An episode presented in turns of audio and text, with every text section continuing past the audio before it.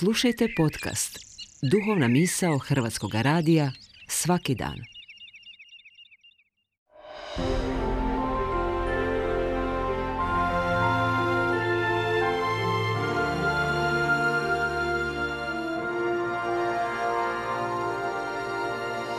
Duhovna misao.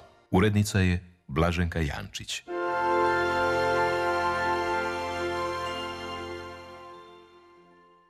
Poštovani slušatelji, govori vam Ela Magda Đafić, teologinja.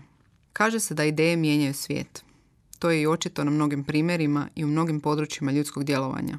Borba za oslobođenje od ropstva u Velikoj Britaniji, san Martina Luthera Kinga, izumi Nikola Tesla ili Steva Jobsa, kao i teorije brojnih znanstvenika i filozofa. Mnoge su ideje mijenjale naš svijet i promijenile mu putanju, no samo jedna na najbitniji način. O njoj čitamo u knjizi Postanka 12. poglavlje. Bog govori Abrahamu, idi iz zemlje svoje, iz zavičaja i doma očinskog, u krajeve koje ću ti pokazati. Velik ću narod od tebe učiniti, blagoslovit ću te, ime ću ti uzveličat i sam ćeš biti blagoslov. Sva plemena na zemlji tobom će se blagoslivljati. Stih koji slijedi odmah nakon tog poziva kaže kako se Abraham zaputio kako mu je Jahve rekao. Dvije su mi stvari uočljive. Prva je ta Božja velika ideja koja u sebi sadrži izazov i poziv, a druga je Abrahamov odgovor na taj izazov. Ovaj tekst slijedi nakon priče o stvaranju, padu u grijeh, potopu i babilonskoj kuli.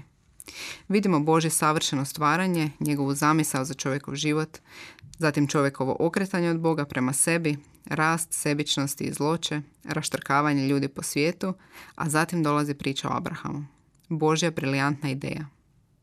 Taj trenutak bio je početak Božjeg plana za povratak u odnos s čovjekom i svim stvorenjem. Kroz biblijsku priču vidimo da je proces ostvarenja te ideje dug, nimalo savršen, ispunjen raznoraznim stranputicama, čudnim ljudima svakojakih pozadina, moralno upitnim ili naprosto izravno pogrešnim postupcima određenih pojedinaca, greškama, molbama, povracima, lutanjima, odugovlačenjima i u nekoliko navrata dugom tišinom. I dok čitamo biblijski tekst, čini se kao da je Božja ideja bila jedna od onih ideja koje se čine izvrsnima kad smo strašno umorni, ali kad se odmorimo, ipak odlučimo da smo se preračunali. No Bog je predan svojoj ideji. Zove Abrahama jer ga želi blagosloviti i kroz njega i sve narode. To je ideja koja će na duge staze promijeniti sve. Kad Bog zove, Abraham ustaje, kupi sve svoje i odlazi tamo gdje mu je Bog rekao. Pisac teksta ne daje nam više podataka o tome je li se preispitivao ili nečkao. Pisac smatra da je važno reći da je Abraham poslušao. On nije znao Jahvu, živio je neki drugi život s nekim drugim bogovima. No na Jahven poziv on odlazi. Naglasak je ovdje na Abrahamovoj poslušnosti, koja je otvorila vrata za potpunu promjenu smjera povijesti.